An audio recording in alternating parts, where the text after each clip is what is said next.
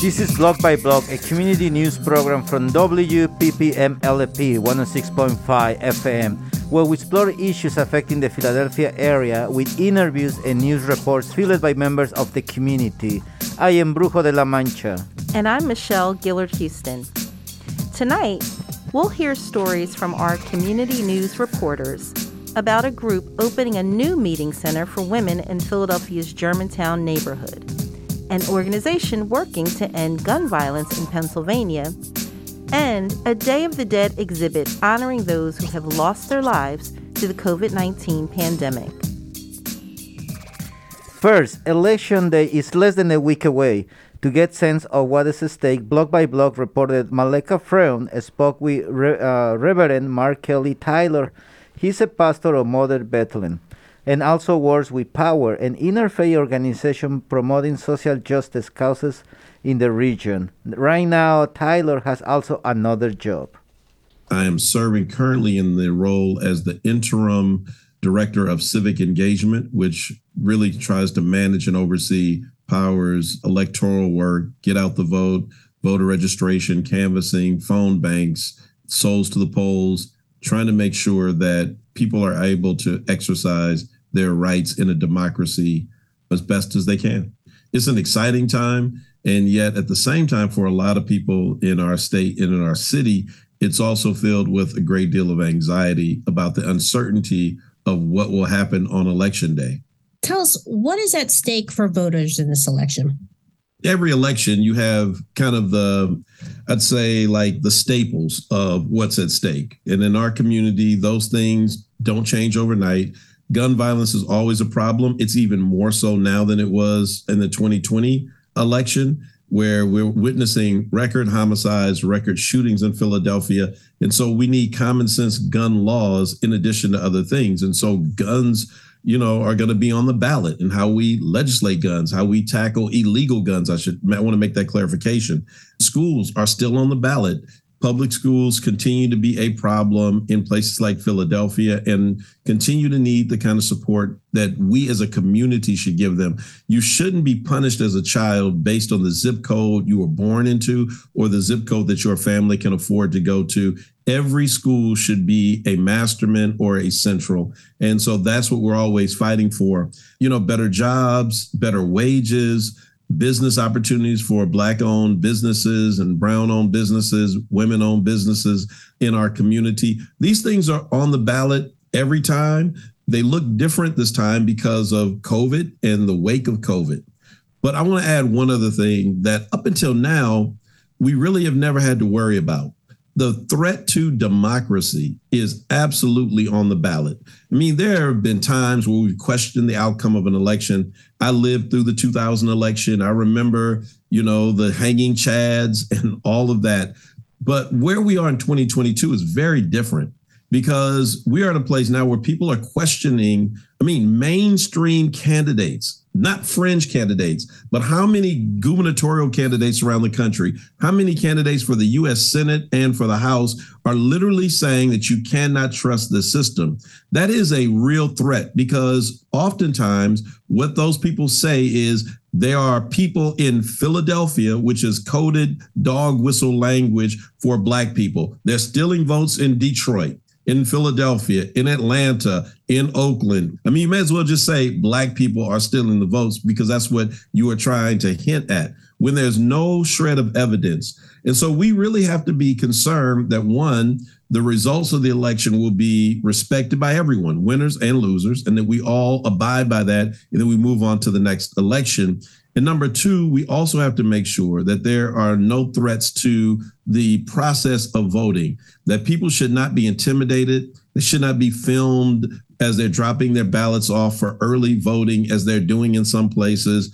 People should not feel as though you may be put out of the country for exercising a right that you legally have in that moment if you qualify. And so I am deeply concerned, as others within power are and our allies, that people's right to vote is under assault. I want to ask you if you could tell us a little bit about how white Christian nationalism comes into play in this election. You know, look, I am a Christian pastor, And so when we speak of the threat of white Christian nationalism, this is not an attack against Christianity you know, we work in an interfaith setting. So we work alongside Muslims and Jewish folk and people of multiple faith traditions, and we all respect one another. But what we are looking at with white nationalism that often finds a way of infiltrating the white evangelical Christian church is not a new phenomenon. If you go back a hundred years during the period of lynching, what you will see are pastors there, people who would announce in churches that there will be a lynching after church, and people would go down to the lynchings as a congregation and a community. That if it were not for the white evangelical Protestant church, Jim Crow in America would have never lasted, but it was propped up and held up by churches that remained silent and would not step out on faith and be bold, but instead cowered in the face of bullies within their pews and their pulpits. This is the same threat that we're facing today. People who use the imagery and the language of God and the church in ways that are anything but holy. We're talking about people who masquerade. I mean, look, the KKK does not burn a tree, it burns a cross. And so that is the ultimate expression of what white Christian nationalism is. And so anyone who wants to understand it, use that as their starting point, and it gets worse from that point forward. The right to vote is one of the most fundamental values that as Americans we share. We can disagree on everything from abortion to marriage equality to the size of government and priorities and spending. But I think we should all agree on the fact that one vote, one person, that it is a way for us to exercise our right, even if we don't win. I can be that one vote to say no and to let my vote be heard, and that everyone should be concerned about voting. So I want to uh, say to folk, make sure that on November the 8th, that you don't let anything get in your way. In the case of Black folk in particular, that people died and bled that we might have this right. The very least that we can do is to get out and exercise it. In Pennsylvania, the Senate and governor's races have been getting a lot of attention this year, but voters in Philadelphia will also see some other things on their ballots. Block by Block's Brad Linder spoke with someone who could tell us a little bit more about what voters should expect, whether they're voting in person on Tuesday or casting ballots by mail. My name is Pat Christmas, Policy Director for the Committee of 70. The Committee of 70 is a nearly 120 year old organization that focuses on good government here in Philadelphia and across the state of Pennsylvania. Polls will be open at 7 o'clock in the morning on November 8th. They'll close at 8 o'clock. Any voter who is in line by 8 o'clock should be able to use the voting system. And for anyone who's going to a voting precinct for the very first time, you will have to show a form of ID, but there's a long list of acceptable IDs with or without a picture. Vote.phila.gov is the city's election website. Always double check your voting place, always check your voter registration status, but otherwise, it should be pretty similar to any other election year. For folks who have requested a mail in ballot, hopefully you've received it already. You've filled it out, or if you haven't yet, fill it out tonight and get it back. The hard deadline for these mail in ballots is 8 o'clock on election day, Tuesday, November 8th. If you stick it in the mail on election day or the day before, it will not get there in time. So I guess Thursday or Friday of this week, I would definitely return that ballot in person if you can. And fortunately, in Philadelphia, there are 24 7 drop off options across the city. Again, vote.phila.gov lists all those options. In an even numbered election year, we're usually not having municipal offices on our ballots. There are four Philadelphia City Council special elections happening on November 8th. Two of them are at large, and two of them are district specific. And the reason we have these special elections is because vacancies were created when sitting city council members resigned to run for mayor. The two at large seats cover all of the city of Philadelphia. So every Philadelphia voter will see these two seats open and candidates running for those two seats. Two of the special elections for city council are district specific. District 7, which is a North Philly, large swath of North Philly, east of Broad, and District 9, which is parts of the lower Northeast and parts of North Philly as well, at Logan, Ogontz, and those will be only voters in those parts of the city that see those particular seats on their ballot. But yeah, don't be caught off guard by the special election city council seats that'll also be on your ballots here in Philly. If you see names on there that you may not recognize, that's okay. When special elections are called in Pennsylvania, there is a very short time frame from the time that special election is called and when that special election has to be had usually. And the parties get to choose their nominees with a process that's largely up to them. And so these folks generally don't have to campaign all too much. These special election winners will serve out the remainder of this particular city council term, which goes through the end of 2023. We have, of course, next year in May of 2023, big primaries here in the city of Philadelphia for all of city council and the mayor. We'll have the general election, of course, in November of 2023 as well. And so what's interesting and what may be a little bit confusing is that if some of these folks want to run for a full term themselves, beginning in 2024, they may also run in those primaries, which a couple of these folks may do, a couple of these folks probably will not do.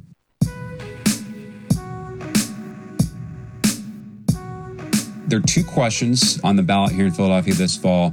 Both of them are proposed amendments to the city's home rule charter, which is basically like our constitution. It describes how Philadelphia city government is set up.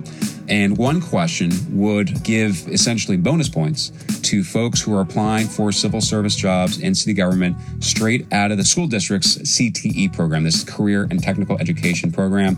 Those students, when applying for a city job and they have to take an exam of some sort, will get a little bit of a leg up in getting that city job. The other question asks whether we should take our two airports, PHL, the big international airport in South Philly, and Northeast Philadelphia Airport, that are currently housed in the Commerce Department for operational and leadership purposes to move the airports out of the Commerce Department and into their own Department of Aviation.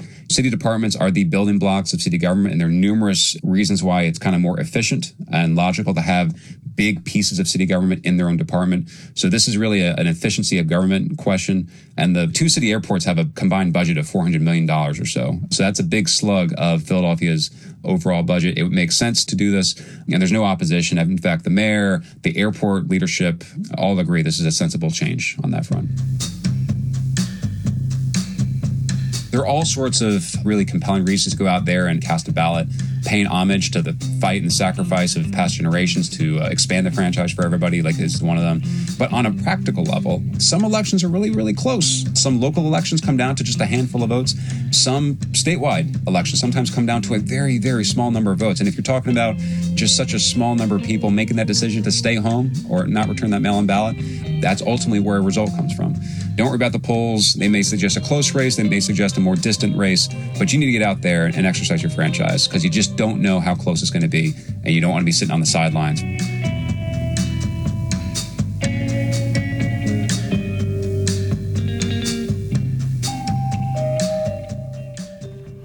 Voters who requested a mail in ballot but either haven't received it yet or have changed their minds and want to vote in person can still do that. If you have your mail in ballot, you can bring it to your polling place along with the return envelope that came with it. Then you can turn them both over to a poll worker in order to vote in person. If you don't have a ballot or run into any other problems on election day, you can request a provisional ballot. For more election coverage, you can tune into PhillyCAM TV on election night for a live broadcast of Democracy Now! from 10 to midnight. It will provide in depth analysis of real time results from congressional and government races across the country. You can find out how to watch by visiting phillycam.org watch. A grassroots collective called the Crossroads Women's Center is opening a new facility in Germantown. Reporter and community organizer Maleka Fruean spoke with the group's organizers to learn more. The new space on Wayne Avenue is still under renovation, but Crossroads Women's Center will be holding an open house on Friday afternoon. The sounds of polishing floors and echoed conversation is regular background noise at the new Crossroads Women's Center located in the Germantown neighborhood of Philadelphia. The space is huge compared to their last location. The multi generational and multiracial organization has been saving money for years and bought the space in Germantown on Wayne Avenue, knowing it would need a lot of work to make it usable. But the work is almost done, and the organizers are ready for everything that could happen in the new space. One of the organizers, Carolyn Hill, explores the new possibilities there.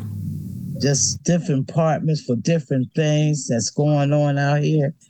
People with um, housing, people with medical, DHS, people in prison, the students that go to school and stuff, keep them out of trouble, open up a center for them to come to, interact, daycare. It's a, I'm looking for a lot. That's how big that center is.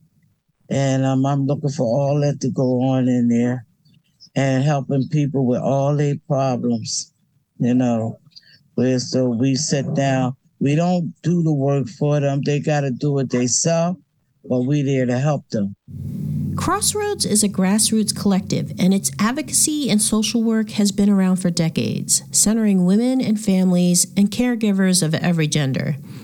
Their model of lived experience and self help isn't the most traditional of nonprofits. And organizer Tree Muldrow talks about what that could look like in the new center. We're not held by government agencies or CEOs or, you know, we are a self help group. Uh, most of us that have joined came in with an issue and we learn from each other. We educate each other. We support each other. We help find resources for our members, and that's an education. And then what we learn, we pass on to other people. So it feels like more like a safe place. We can easily discuss problems that we might not going to a public agency, we might not be able to discuss. The collective want to continue the work they're doing and hopefully expand services and events within the new center. Organizer Phoebe Jones was at the space explaining how providing healthy lunches for everyone who works in the center is just part of their plan for sustainable action. We're not lawyers, we are grassroots people who many of us have been through it ourselves. Some haven't, but some have been, you know, experienced, and we pool our resources and we pool our experiences and use it for collective good. So, so when I say that the people the people who run the center are also the people who use the center. And we have a commitment to healthy lunch. We're not feeding the masses here. That's not what our purpose is. Our purpose is if you are taking action or you are volunteering here and you're helping with the work that goes on here, then we have a commitment to having a healthy lunch so we can all keep going and deal with um, our health issues. Work on the center continues to happen, and on November 4th, they will have an open house to connect with the community on their journey. Muldrow sums up what the space feels like. Personally, I just feel that it's a really good, safe place, and so many issues that we face are caused by poverty and racism or or whatever. And you know, we we trust each other. We build trust among each other. So we want to bring this out to the community because every issue that affects one of us not only affects us individually, it affects our family, it affects our neighborhood, it affects our general community, and it affects our environment. So I think that that's just, to me personally, that's just a beautiful thing. And that's what I really am excited about.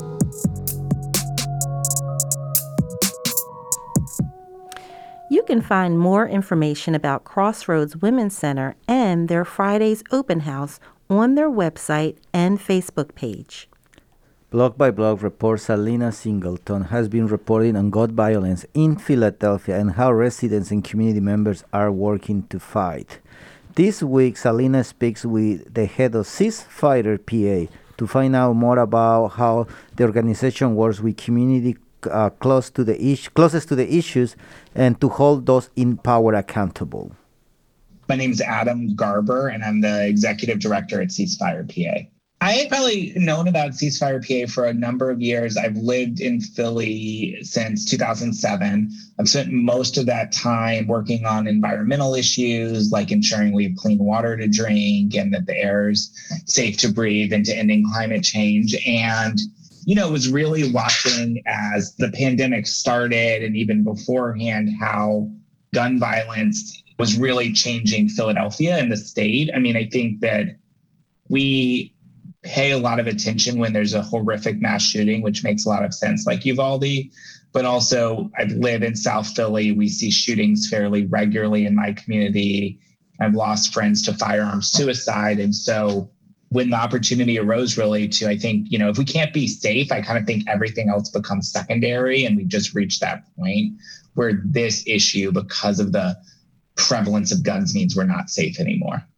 How does your organization work within the community? What does your work actually look like in the field Ceasefire PA is the state's gun violence prevention advocacy organization. So, our mission is really to ensure that everyone can live a life free from gun violence by building the kind of public support here in Philadelphia and well beyond it to shift policy. Look, we found out that the bullets used to kill Nick at Roxborough High School should never have been allowed to be purchased. That that individual was not allowed to buy bullets, but because there's no background check and there's no legal system requiring a check, um, he was able to. And now we've lost a young man's life, and three others are irrevocably changed. Not to mention the whole community.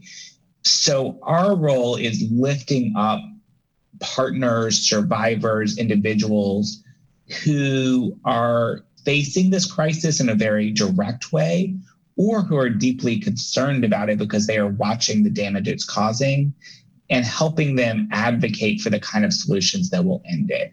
Some of that is about working here in Philadelphia to push the city to do more to invest in violence intervention programs. Some of that is our legal work to sue the state to empower communities like Philadelphia. But the most of it's focused on the General Assembly. And I think that's really critical on this issue because unfortunately, the General Assembly has tied the hands of us in Philadelphia in many ways from saving the lives of our neighbors. How do you advise people who are just concerned citizens that want to be a part of the change? First off, I start by saying, like, look, anyone, if you are concerned, you have a voice in this process, and nothing should stop you from using it. And you should not be worried about not knowing the policies, not knowing the intricacies of how legislation moves. You should make sure that you are working with your neighbors, with community groups, and with organizations like us to really advocate for those solutions that you're saying are necessary. I believe deeply that every voice in this will help us move forward solutions and that we never want it to feel hard to engage in this process. It feels scary. But look, elected officials are in many ways just like us. They're parents, they're brothers, they're sisters. They've lost people to this crisis. They know people who've lost it to the crisis. They're business leaders and they're lawyers and they're doctors, less doctors than we'd like. Recognizing and making the connections on that really human level can have a huge impact. The other piece is we run a leadership institute, which is designed to give everyone the tools to advocate for the solutions we need. So we walk through what does gun violence look like, not only in Philadelphia, but across the Commonwealth, because I think it's really important to recognize that the highest gun death rates from gun violence is actually in rural communities from firearm suicide, not to undermine what's happening here, but rather to recognize that everyone is losing someone to this crisis. And through that loss, we should bond together for solutions. And so those trainings are intended to give you the knowledge and the tools to advocate. And then we'll take you to Harrisburg. We'll meet with your legislators. We'll get you engaged in our work. You'll come do things. So those are part of the core work that our organizers are doing on an everyday basis. You got to vote this fall. You got to vote November. And gun safety, your safety is on the ballot. And I'm in this moment not going to say we've endorsed a set of candidates. You can go look, but like go vote because if you don't show up, then we can't do the work it's going to take to make you safer. Long term, we've lost 3,000 people during the current legislative session, and not a single gun safety bill has popped up for a real vote. That can't happen next session. The only way it's going to not happen is if we make it clear that that's no longer acceptable. And so that's what we're going to start working on in November is to put this at the top of the list of whoever wins. How can people find out more about your organization? best way is ceasefirepa.org.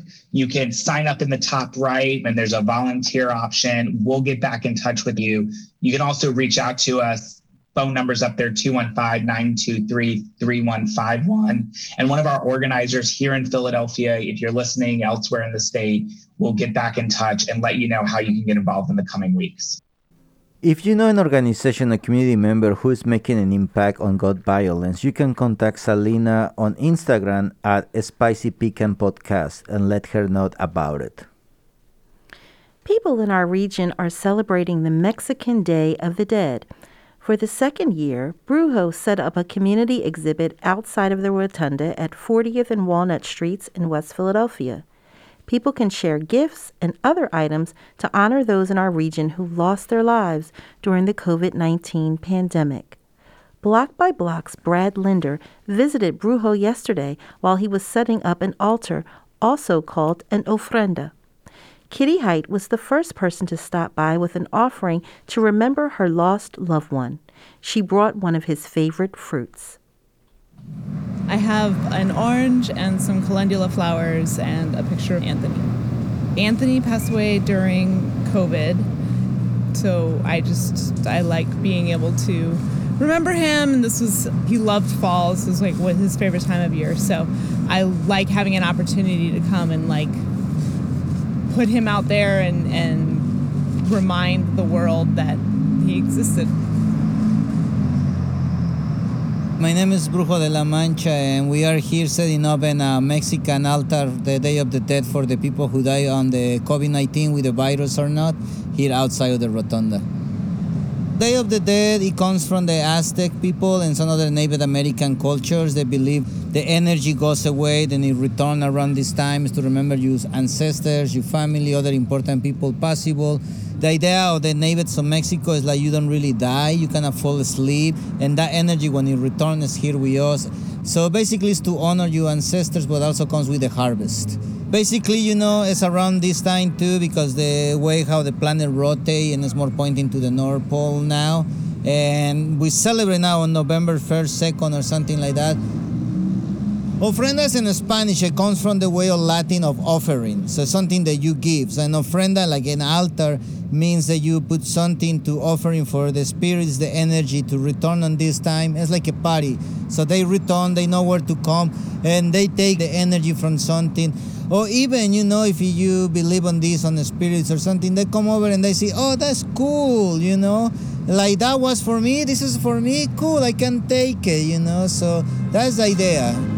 So everything that you see represents some type of feeling or attachment to that concept, to that idea. So yeah, so the items here, their hats, have the classic skull, some old European plates, bunch of lights, the, we have skull heads and the baby items, plastic flowers. I should buy some real ones too, but these ones, you know, last longer outside. So we have flowers, more paper flowers to put around, a cross with flowers, candles. We have the classic skull too, we will put it there. Here is the radio. Radio music is important because you know, like you don't want to be all sad out, so you want to have some music for them. We have everything we can manage. Little ceramic, a flute, I think so still works. For the kids when they come. This is an outdoor exhibition or ofrenda. Sometimes you have it in museums or something like that, but when it's on your house, everything should be more like real. Like you really have food, you have water, you have coffee, you have tea. Things that people used to like at the time and they want to come over and enjoy it again, you know? So on this ofrenda is open to the public. They can put anything they want.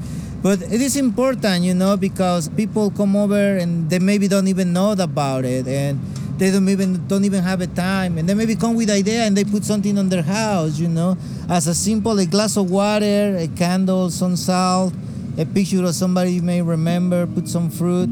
That's simple, you know. But the idea is to offer from the heart. That's the more important. On Friday, we will have another activity. It will be a workshop of paper flowers. There will be some Aztec dance around 7 p.m. We are here from 6 to 8, and it's open to the public. Anyone can come and, yeah, bring your family, bring your kids, 40th Street and Walnut here at the Rotunda. Block by Block is produced by Alice Hall, Chris Hill, John Morrison, Maleka Fruean, Salina Singleton, Wayne Hunter and us, Brujo de la Mancha. And Michelle Gillard Houston. Brad Linder is radio news managing editor for WPPM, and Allison Durham is WPPM's radio production and program coordinator. Wayne Hunter was our board operator for this episode.